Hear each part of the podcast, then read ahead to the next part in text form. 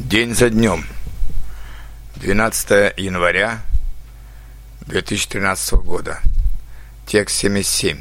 От чего нас становится меньше? Опубликована очередная статистика. Опять население России уменьшилось, хотя и не так значительно, как в прошлые годы. На 400 тысяч человек за год, а не на 700 тысяч. Но если отсюда убрать иностранцев, которые получили гражданство России, то, может быть, будут те же 700 тысяч. От чего нас становится меньше? С одной стороны, есть проблемы общие для всех развитых стран мира. Женщины рожают реже, потому что хотят больше участвовать в общественной жизни общества, а не сидеть дома с ребенком. Конечно, во всех европейских странах стремятся достичь какого-то баланса между смертностью и рождаемостью, и поэтому платят ежемесячное пособие семьям, которые все-таки решились на рождение ребенка.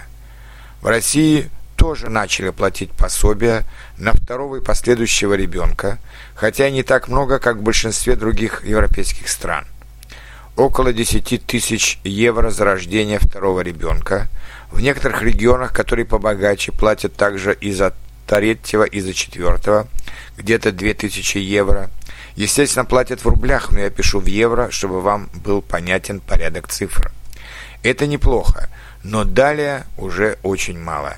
Ежемесячно до трех лет платят по 100 евро, а потом платят уже примерно только по 10 евро на человека в месяц, пока ему не исполнится 18 лет.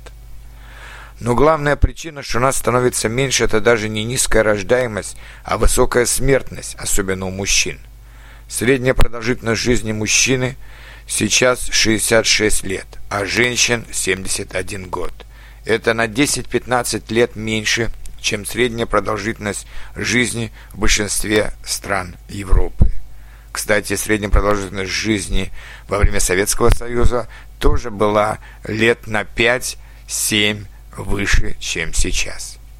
Наши мужчины живут меньше, потому что много пьют и курят, потому что часто попадают в криминальные или полукриминальные истории, потому что мало занимаются спортом, мало двигаются, зато много едят жирной пищи, лежат на диване и не любят ходить к врачам.